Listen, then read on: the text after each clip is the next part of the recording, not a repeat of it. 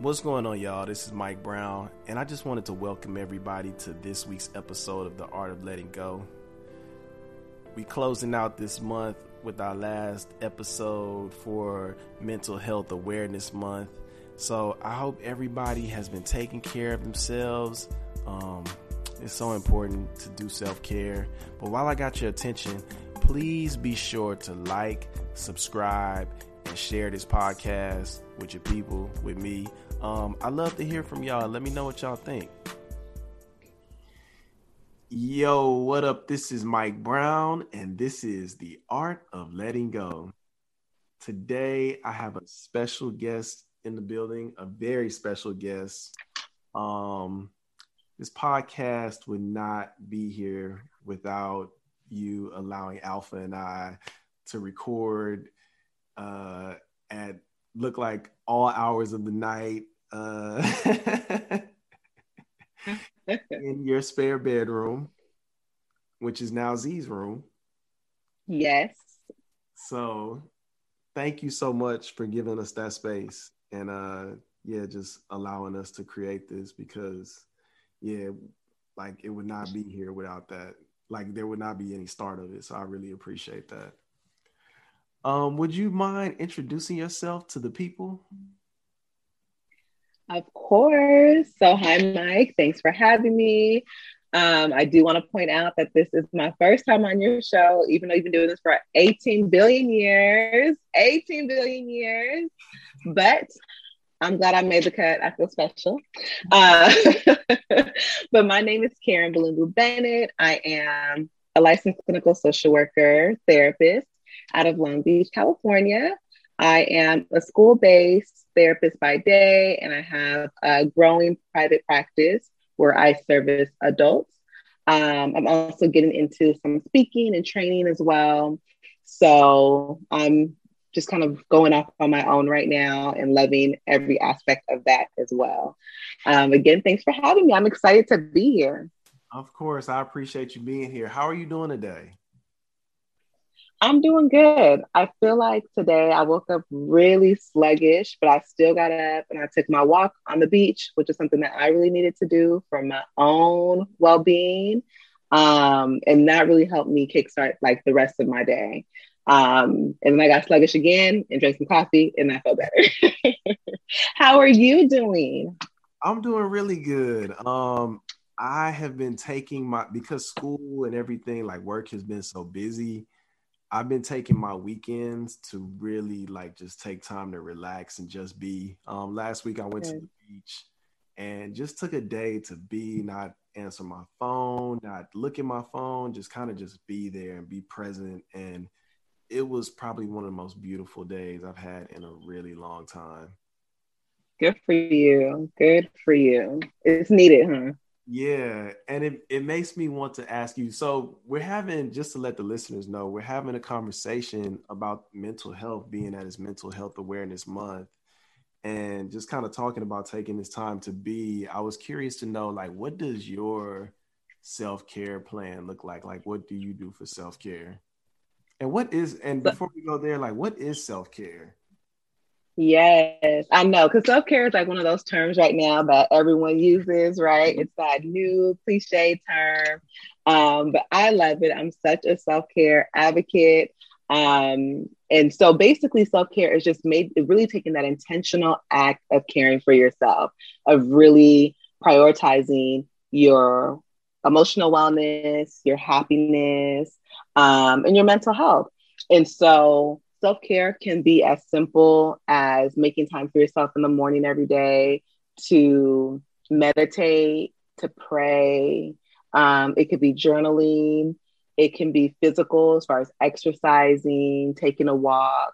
But it's really about being intentional. And it should be something that is for your overall wellness, making you happy.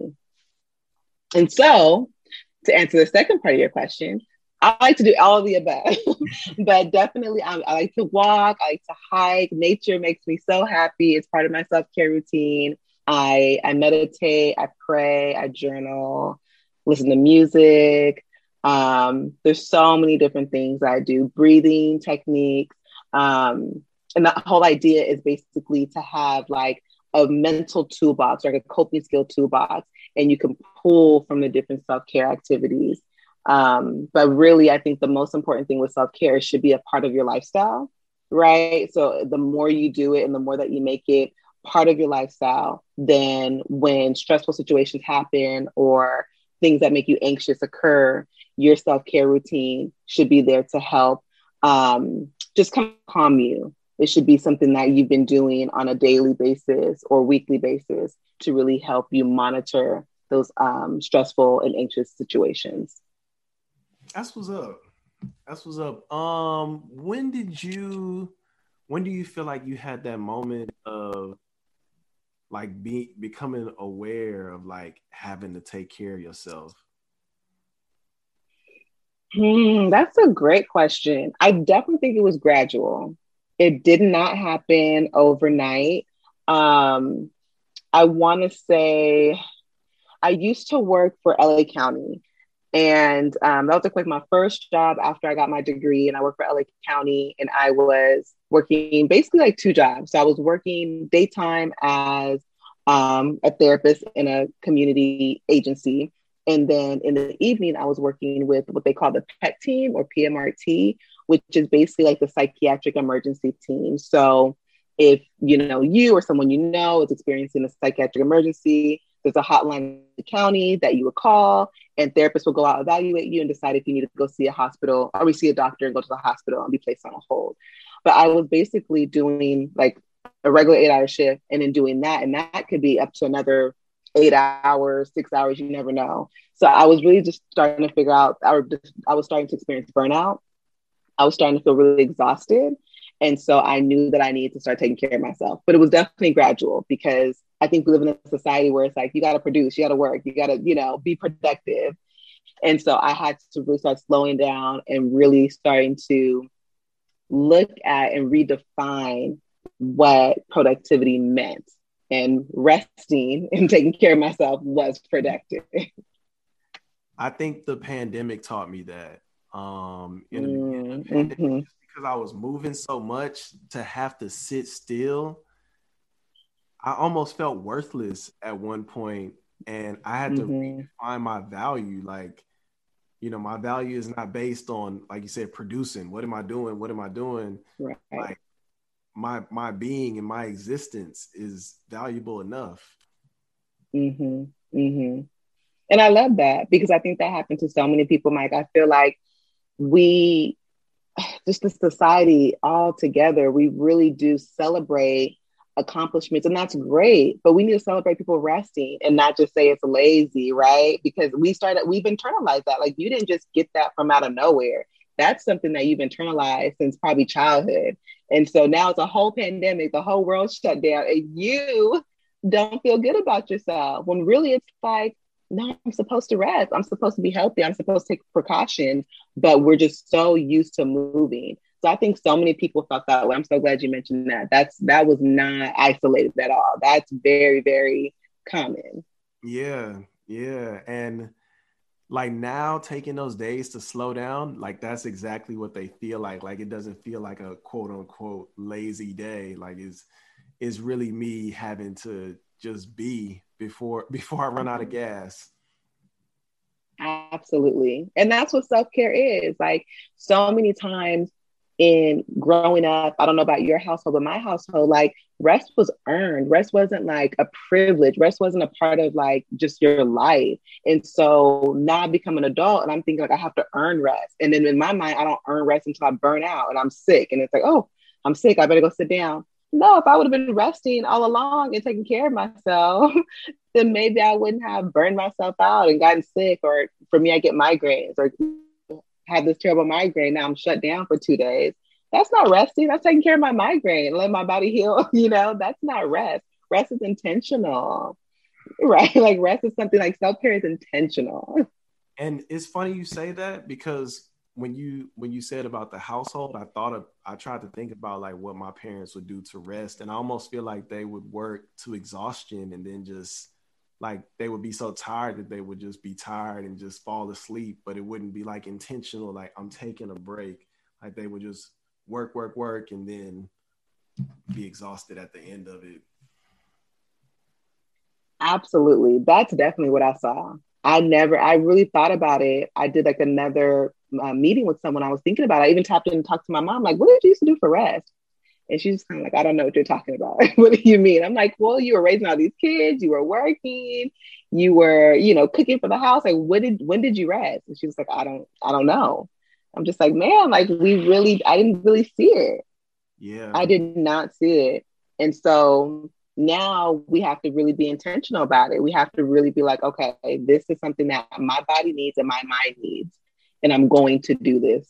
And I'm going to change the way I look at it and the way I view myself when I rest. I'm so glad you said that, Mike. And I'm so glad you're in a different place, right? Like the pandemic, we've been locked down for a year. And now at the end of this year, or, for the last, 13 months, but you're now in a place where you're like, okay, no, resting is cool. I need to rest. Like there's nothing wrong with it. Yeah. That's what's up. I wanted to throw a user. I feel like I'm on the internet. User question. No, the listener question. Because I have my listeners send some questions in on Instagram. Shout out to listeners. But someone asked, when do they know they need therapy and why? Because they were saying that sometimes they feel like they want to go, but then they'll feel like they're doing okay. So they feel like they don't need it. But I guess why would they need to go to therapy and when would they know they need to go? Good question, because I think so many of us think that it has to be like something specific, like something has to happen. But I've had people come to therapy and just be like, I want to give it a try. And so I'm like, okay, well, what are some things you want to work on? What are some goals that you have? What are some things that you want to do differently? Like the therapist can help you explore that. So I feel like if you are questioning it, if you think that it can benefit you, then it doesn't hurt to give it a try. It may not be this aha moment. It really could just be a life transition. It could be the fact that you feel a little stuck, but I don't really feel like there's always this aha moment that something major has to happen in order for someone to seek therapy. I feel like the therapy kind of brings out that aha moment.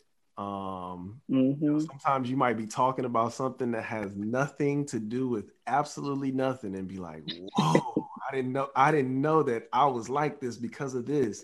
So I'll give you a story. I used to get sad when it would rain. Like anytime it would rain, I would just feel terrible. And I never understood why. And my therapist asked me, well, what's the earliest memory you have of being sad in the rain?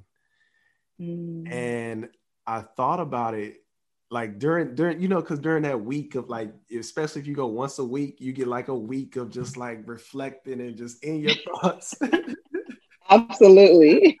I'm thinking about it and it rained one day. And actually this was during the pandemic. It rained. So I went stand out in the rain. I'm like, why don't I like this? Why does this affect me so much? And I thought about a birthday and it could have been like 11 or 12, but it was raining. My parents both had to work. And me and my sister were home alone and I didn't have any gifts laid out and I was sad. And I was like, am I really holding on to that experience? Like, is that experience is what is holding me back from the rain? And when I thought about it, I was like, I have to let this shit go. And now I enjoy the rain. The rain is like really peaceful for me now. Nice.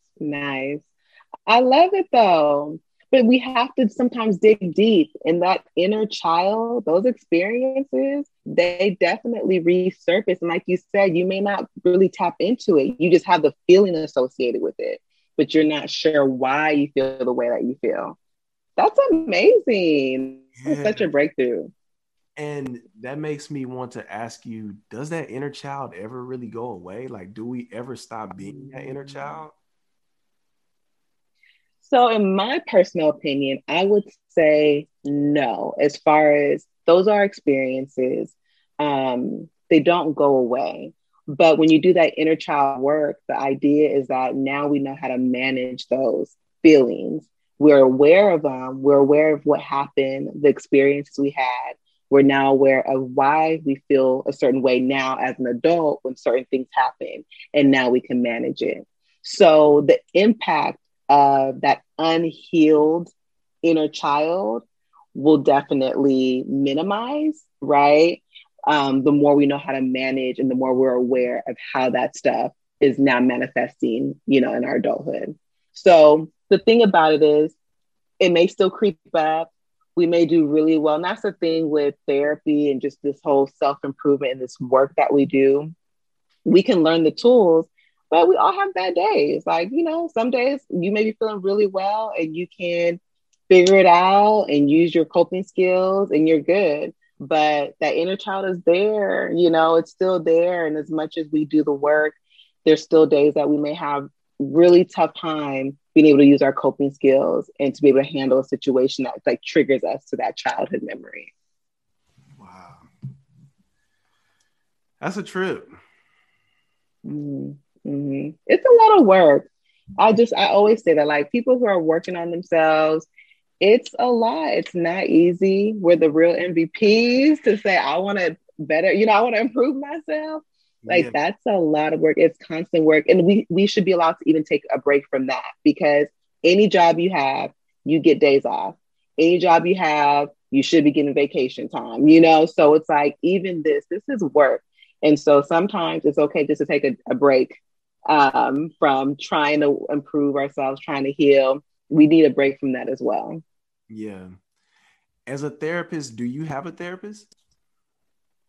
Right now I don't, but I'm searching for a new one. Yeah. So I know that a lot of there's therapists out there that feel like 100% every therapist should be in therapy.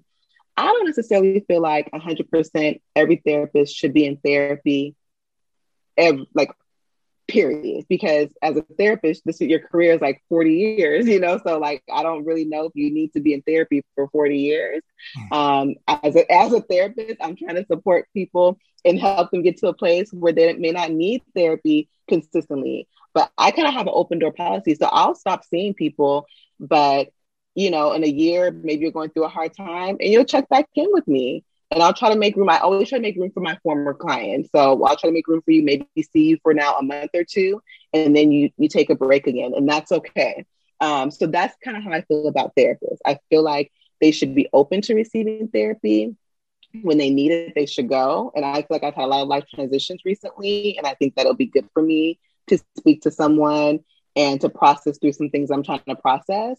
But my plan isn't to be with that person for years, you know. Hopefully we can resolve some things and I can meet some of my goals, and, you know, I could take a break from it. And if I need it again, I need to be open and willing and flexible to return to it. I like that. And like what we're talking about now is something that is interesting to me. And I got a lot of questions about as well, but connecting with a therapist. A lot of people tell me they have a really hard time connecting with a therapist, especially people of color connecting with a therapist that is white or, you know, just total opposite of what they are. What advice would you give to someone as far as, like, I guess, one, being in that situation, and if they don't connect with someone, like how to connect with your therapist? Yeah, I think that you should definitely be open with the therapist when you are trying to consult. So most therapists will offer like a 10-minute, 15-minute phone consultation. And that's where you can state what you're looking for, what you're interested in, what you would like to get from them. So I think that if you're going in there and, you know, maybe culture issues are something you want to work on, racial issues, gender, sexuality, then maybe it is important for you to pick someone that either understands that because of their background or has a lot of experience working with individuals from that, you know, that has those issues that they want to work through. But I do think that people of color feel more comfortable working with other people of color. I know me personally, I attract women in general, so women of all races, and then I attract people of color as well. So that's what I kind of bring in. I think I've had maybe one white male reach out, and that was insurance. So they placed them with me. That wasn't like them calling me, on their own. But for the most part, I get like 20 and 30 year olds who are Black or people of color. So I think that also it's important for us to know that, therapy is supposed to be for you. So if you go into a therapy session and you're not feeling comfortable, you don't have to keep going to and seeing that person. I always recommend giving that person like 2 or 3 sessions, because a lot of what we see in the media and like in Hollywood is that, that first session is going to be a breakthrough and you're going to connect. And so people are looking for that. That may not be the case. It may take 2 or 3 sessions before you feel a connection. So if you don't feel a connection after 2 or 3 sessions, then I do think it's a good idea to maybe keep shopping around. Yeah. A piece of advice that James. Yeah. Mm-hmm. So a piece of advice he gave me, because I remember my first therapist, I did not connect to her at all. Like, I was very uncomfortable with her. And he asked me, he was like, "Did you tell her that?" And initially it was so scary for me to like want to even tell the therapist, like, "Hey, I'm uncomfortable with you." But I ended up doing it. And it made me explore, like, why am I scared to tell this person that I'm paying that I'm uncomfortable with them? Exactly. And how did it go after that? After you shared that with the therapist, what happened? Well, she asked me why was I uncomfortable, and I had to answer why I was uncomfortable. And I recognized like I had expectations of what it was supposed to be. And I had to learn, like, it wasn't what I was seeing on TV. I wasn't laying on a couch and like, sharing all my problems and all this kind of stuff. Like, I was just speak. I think I needed the space to speak, because a lot of people come to me for like, a lot of people rely on me, and I appreciate it. But a lot of times being that person, I don't always feel the space to share that with people. So like for me to have a space where I can, almost like emotionally dump everything, it gives me the capacity to have for other people. That's amazing. I'm so glad that you were able to even work through that with the therapist, because I've had people ghost me as a therapist, and I don't think it was 100% connection. I think that there's something that happens too when people do connect with me, or just in general, when you connect with your therapist and you're so vulnerable and you're so raw. And then you leave there and that open wound, you're like, "Oh my gosh, I just shared so much." And then it's like this weirdness. So that's happened a couple of times where I'll even like send a follow-up email.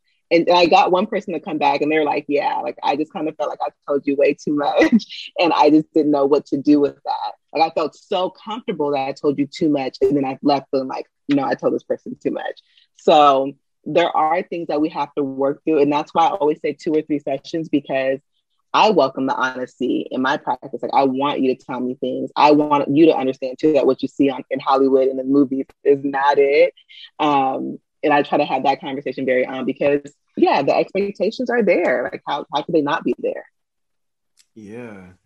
And it's funny you say that, because something that I thought about as you were talking was the other side of somebody running from you is somebody feeling so connected to you that they don't want to leave you as a therapist. And I think that's been one of my biggest issues in therapy, and I'm still trying to figure out, is when do you know when it's time to, I guess, move on from a therapist? Because granted, the person is a therapist, they're also a person. And at some point you're like connecting to this person. And granted, as a therapist, you have to have these boundaries set.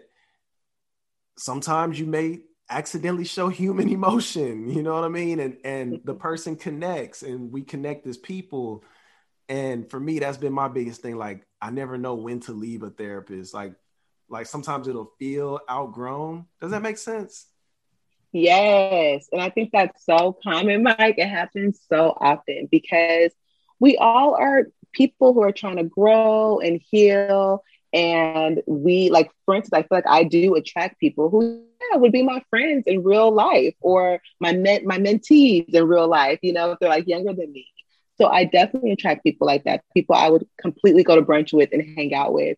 But it is, for me, I am more of like a solution focused and like goal-oriented therapist. So meaning that we do come in and we set goals, and I try to bring you to those goals within like 6 months to a year. So my goal is to try to have you out of therapy within 6 months to a year, out of consistent therapy. Let me say that, out of consistent, either weekly, bi-weekly therapy. Like I mentioned, I have an open door policy and I'll really try my best to make space for former clients. So a lot of times, because I do it that way and we do check-ins like, hey, I know this was one of your goals. It really seems like you're moving forward in this direction. Like, what do you think? How do you feel about this? How do you know you're going in this area? We kind of come to that closure together often. Like I just about everyone, unless I had one situation recently, unfortunately, where we met some of the goals, but her insurance ran out. Mm. And so we had to kind of like readjust and support her in a different way. But for the most part, because we've been focusing on the goals and following along, by the time a lot of times they come to that conclusion, like, you know what, I'm feeling better. Like, I have these goals, I feel better. And if something comes up, I'll contact you. And so for me, that's how that works. But I definitely understand what you're saying, because I do know, even talking to other therapist friends and talking to friends who've been in therapy, if sometimes it gets a little blurred because there is this comfort now and I am comfortable going to you. And, I can always benefit from it. I could always benefit from processing and talking about how I feel. Like that, that's never not going to be a benefit, you know?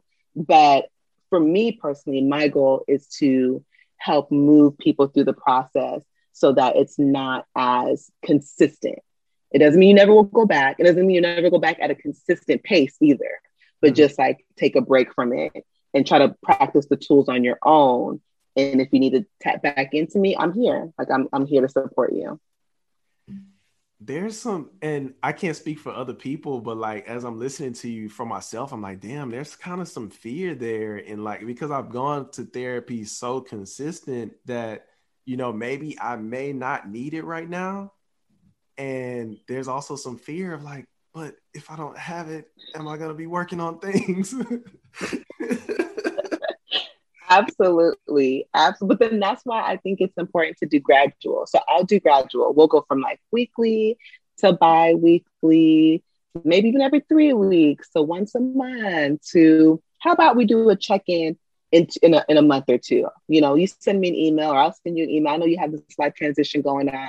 Let's check in. And so I think at least so far, in my private practice, because working in the school is different. I see students for a semester, for a school year, and maybe even for multiple school years in some situations. But my private practice, I feel like that gradual transition helps people still feel safe, like she's still there. And then I always, like, when we're finally like, okay, this is like our last session, I always say, like, for now, like, if you want to come back in a few months, in a few weeks, like, you let me know. But I think that gives them a little bit of comfort. There is, but what you're talking about, it's real. Yeah. I see it. And I worry about it too, even as a therapist on this end. I'm just like, you know, like I want to let them know that like you got it. But the part of me too is like, I just want to make sure that, you know, I'm there. Like I'm there to support you still. So it's a relationship. It's a relationship that's formed. But the idea is not to create codependency, right? The idea is to help this individual become independent, confident, and to really be able to stand on their own if their therapist is there or not. Yeah. I think for me, in my case, like I've always had a hard time like letting go of people, and like having to let go of a therapist for me still felt like I was having to let go of a person. So it's like, it's been about 3 therapists where I cried after like, yeah, real talk. There it is. Yeah. Yeah, that's so wild. That's so wild. It's a beautiful thing to practice. Mm-hmm. Mm-hmm. But you're right. And I just love that the reality of it. Like it's a real relationship. It's hard to close any chapter. And I think that's why it's, for me too, it's hard. Like, I don't want to even say like, I'm never going to see you again, even as a therapist. That's my own issue too. So I think that's part of my whole, like, I'm gonna have an open door policy. I'll figure it out. Like I may have a full caseload, but I'll always try to make room for you. Even if it's not, I can't see you again every single week for the next 3 months. Like if we have to do some pop-ins here and there, and eventually maybe I refer you to someone else, like we will figure it out. But you know, I try to make myself available because it is hard. Is there such thing as too honest in therapy? Like, can you share too much, or like, does that make sense? Yeah, I don't think so. I mean, I've heard a lot of things in therapy. I've heard a lot of different things. I've worked in a lot of different populations. So I've really heard a lot. And I feel like sometimes people are really hesitant to share, and I have to let them know, like, I've heard a lot of stuff, so don't feel like you can't share. I do think that when it comes to sharing, yeah, I think when it comes to sharing about yourself, no, I don't think that you could be too honest in therapy. I don't. How, as a client of a therapist, what advice would you have for a client that would help them fight through shame of sharing things? So this is going to be so I'll ask this question first, because I have another question. Okay. Or actually, I'll ask one so I don't forget. But how, what advice would you give to a client to help them get over shame in sharing things? And what advice would you give to a therapist in creating a safe space for people to share things that they may feel shame in? Absolutely. I think that it's important for the client to feel comfortable. You don't have to rush the process. It should be something that is genuine. You should definitely feel connected. You should feel safe. And we'll talk about the other end, you know, how they can make you feel safe, but you should feel safe. And you should feel like your therapist isn't judgmental. And it shouldn't just be, it should be because of what they're showing you. Your therapist should be showing you and making you feel a way. And I think that you can ask questions. You can tread lightly, you know, you don't have to rush into sharing everything. But I think it's important too, as a client, to remember that they're trained professionals. They've heard and seen a lot, and they're also human.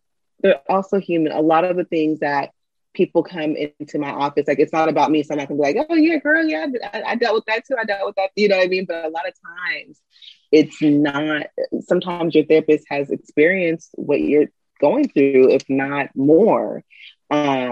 So I think that the trained professional part and their human is really important. Yeah. And then, you know, on the other end, as a therapist, I think that you have to show your humanness. So I do like a more relaxed environment. You know, therapy is not about the therapist sharing all their business and like, woe is me. But I do look for opportunities where I can let the person know, like, hey, I got it. Like I connect, you know, and it could be like a short 1 minute story, but it can just let the person know, like, okay, they kind of understand what I'm going through. And so in school, they tell us, don't self-disclose, don't share. But now we're kind of in this new wave, especially with social media, where therapists are trying to share aspects of their life. And I think that it helps for that vulnerability. It helps for people to feel safe when they know that their therapist does get it to some degree. So I think as a therapist, that's kind of how you can create some of that space. Yeah. That's what's up. I have another listener question. Okay. Can you heal all of your trauma? Can you heal all of your trauma? I think that healing is gradual. I think that it is linear. It's a process, but I do think that because we live in a world where we can get triggered, things can always come up. So your traumatic experience never goes away. But I do think that with healing and with doing the work, you can get to a place where those triggers don't impact you the same way they used to impact you. So you can get to a place where it could almost feel like it's completely gone and it's healed. But I would say that not necessarily, because it's always there. It's always there. You just got into a place where you built so many tools that these things that are happening, these triggers aren't really impacting you to the same degree. Yeah. Do you feel like there is a difference in doing therapy in person and virtually? Like, do you get the same, I guess, benefits of doing it, whether it be virtual or in person? Or is there more in one space? I prefer in-person therapy. I miss it. I love it. I love being in that space with my clients. I feel like body language tells me a lot. I feel like I could see the foot, shaking. I could see all the shifting. So I definitely, and I just feel like I can be more vulnerable. They can see me too. They can see me leaning forward. They can just kind of feel my energy. So I believe in energy. I feel like, what I mean? So I like that in-person thing. I miss it. But virtual is still good. Virtual is still impactful. So I haven't started with any new clients virtually though. So my virtual clients have been people that I've already had on. So I'm hearing though from other therapists that it is different. You have to building rapport takes longer because it is this whole virtual setting. But I also do, I don't know if you've heard of Talkspace, but it's basically like a texting therapy or messaging therapy. So I do that on the side as well. And at first I was hesitant to try it, but I wanted to try something different. And it's a different way to build rapport. So all of my clients on Talkspace, you can pay for virtual sessions and have telemental health, but none of my clients right now are paying for that. They're just doing the messaging. And so it does take longer to build rapport, but it's a different type of therapy, and I do see the benefits of it. That's what's up. Yeah, I think the non-traditional ways, like, people could benefit from. I've always talked to, like, my friends that are in therapy. I've always told them, like, I really think bar therapy would, like, work. Like, I think if you took somebody to a bar, maybe had and I don't know, like, how legal that would be to have a drink with someone. But just to have a conversation with somebody in a bar, like, open up a lot in bars. So I would be interested to see what that would look like in the future.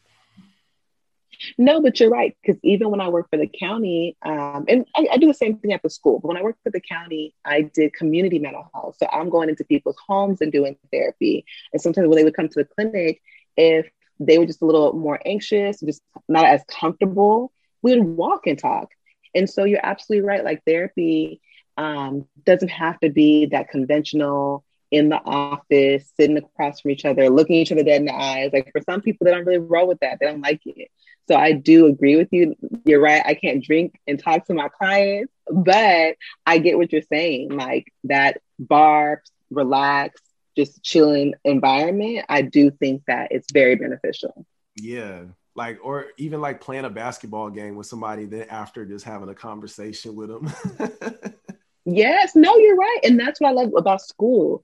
That's like, I don't do children in my private practice, but at working in the school, like, I just walk and talk with them. I'll engage them and, I don't know, checkers, like, like, it's just a different playful environment. So virtual has been really difficult because a lot of the students were used to being there and, like, playing and talking, and, you do therapy as you're having a good time doing something else.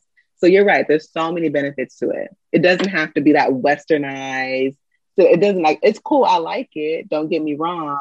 But even with some of my clients now, if they're not as comfortable, we do more like, activities in the session, maybe more worksheets together, or I use more like graphs or pictures. I engage them differently because I realize if they're not to put their feet up, I just want to talk to you, Karen, like, so I just have to gauge that too sometimes. That's what's up. I got 3 more questions for you, and then I have another segment. The first question is, what would you say to anyone that's just getting into therapy, thinking about going into therapy, like somebody that just wants to, I guess, try it out for themselves, what advice would you give them? Do it. To do it. Go for it. Do, like, just give it. If you have insurance, if you have employment assistance program, EAP, you can get like 6 free sessions through your job. You can get insurance. If you have insurance, you can go through your insurance. You don't have to pay for it, because therapy is expensive. And oftentimes people do come out the pocket, because private practice clinicians like myself, we don't always take out of insurances because it's just a lot to manage. So if you can find someone and just do like a few sessions just to figure out for yourself what it's all about. But I think you should do it. There's so many different platforms that you can look on. There's Psychology Today, there's Therapy for Black Girls, your insurance provider. You can just find a therapist and see if you could do a few sessions. But you're not going to know if it's for you or not if you don't give it a try. I agree. What advice would you give to your younger self? Dang, Mike, why gotta bring up my younger self? Why you gotta bring up my younger self? Okay. Child, there's a lot of advice I'd give her. I think my first advice to my younger self would probably be to tap into my vulnerability a lot sooner. I've shared this and I'll keep sharing it. I didn't grow up in a very vulnerable household. And it wasn't until I got to college and moved away from my family that I was like seeing other people in my life very vulnerable and affectionate. And I'm like, okay, this is kind of cool. She told her mom I love her and hung up the phone. Like, that's dope. I want to tell my mom I love her, you know? And so I started to work on it, you know, in like my 20s. But I just wish that was something that I was able to tap into a little bit younger, because vulnerability is huge. It plays out in so many different dynamics. It plays out in just your own personal growth, your ability to connect with people, your ability to be transparent, your confidence. So yeah, I think that's where I would start is, child, you could be vulnerable. It's okay. You can cry. You can shed a tear too. Like, you still a thug, you know, but you can still cry. Thugs cry. Okay, they may cry in the shower when nobody's looking, but they cry. That's hilarious. And my last question is, what is a reminder that you would like to give to your future self? Have fun. Don't be so hard on yourself. I think that would be my reminder to my future self, because right now I'm in this space of self-care, making sure I'm taking care of myself, trying to have a good time, finding that whole balance between everything. But I know that I can be the type of person that works and forgets about myself. So I have to be very mindful to prioritize my wellness, prioritize myself. And yes, mental health is May is Mental Health Awareness Month, but our mental health needs to be prioritized 12 months out of the year. Yeah. So yes. That's what's up. So our next segment is sponsored by Feel Free to Feel Free. And this is called the 5 Questions of Freedom. So I'm going to ask you 5 questions and you can answer them any way that you like. Okay.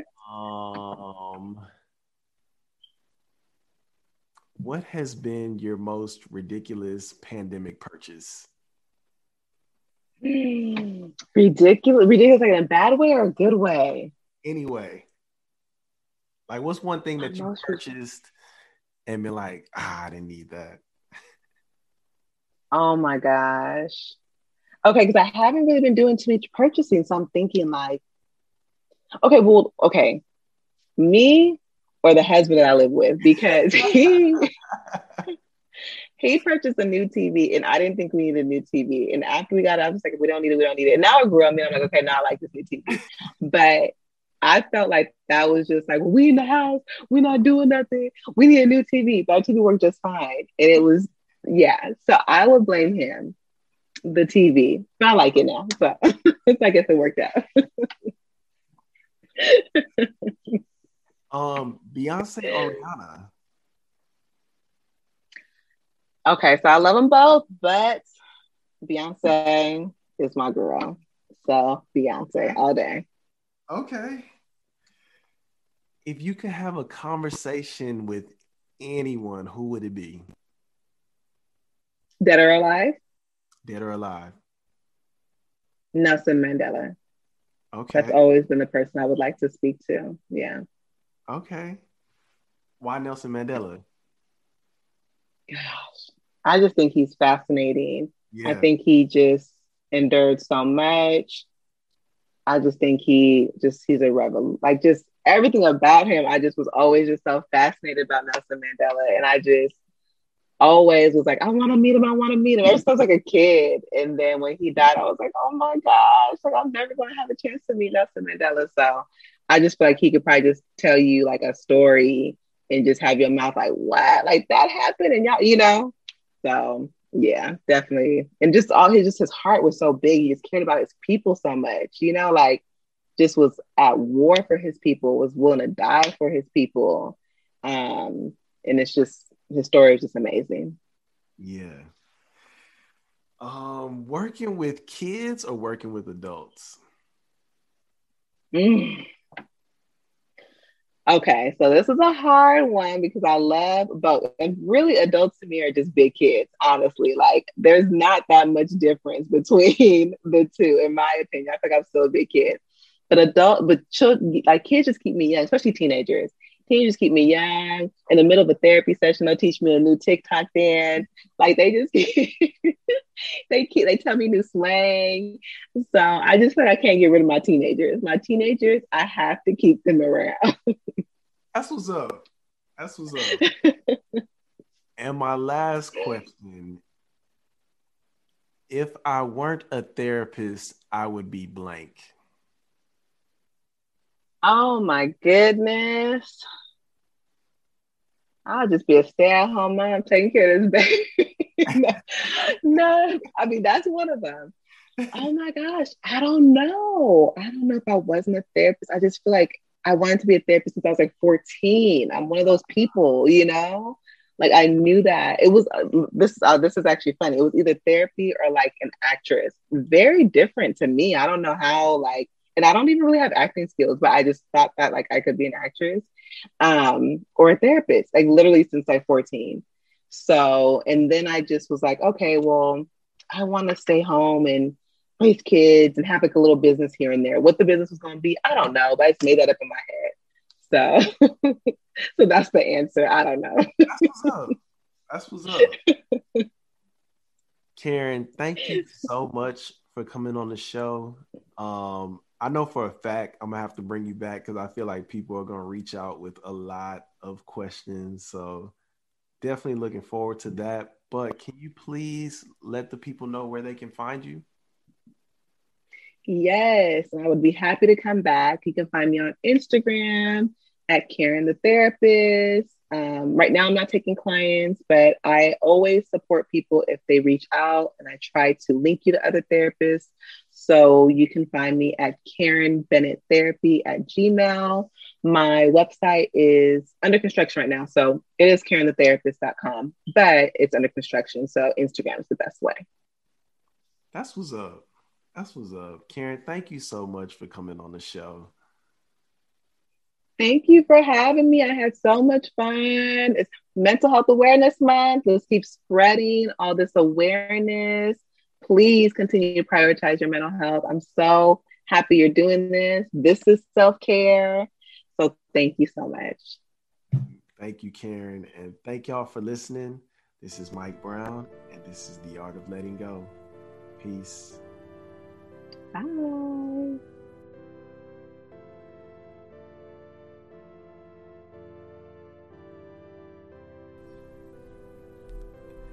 Thank y'all for tuning into this week's episode of The Art of Letting Go. If you enjoy what you heard, please be sure to subscribe to the podcast wherever you listen. Also, leave a comment. Let me know what you think. Let other people know what you think. I got a phone line. If y'all want to reach out, hit me up. That number is 213-394-2773. Art of Letting Go podcast website is coming soon, where you could buy merch, support the podcast, all in one space. I know we got a lot of links everywhere, but thank y'all so much for tuning in, being here with me every week. I love y'all. I appreciate y'all. I'll see y'all next week. Peace.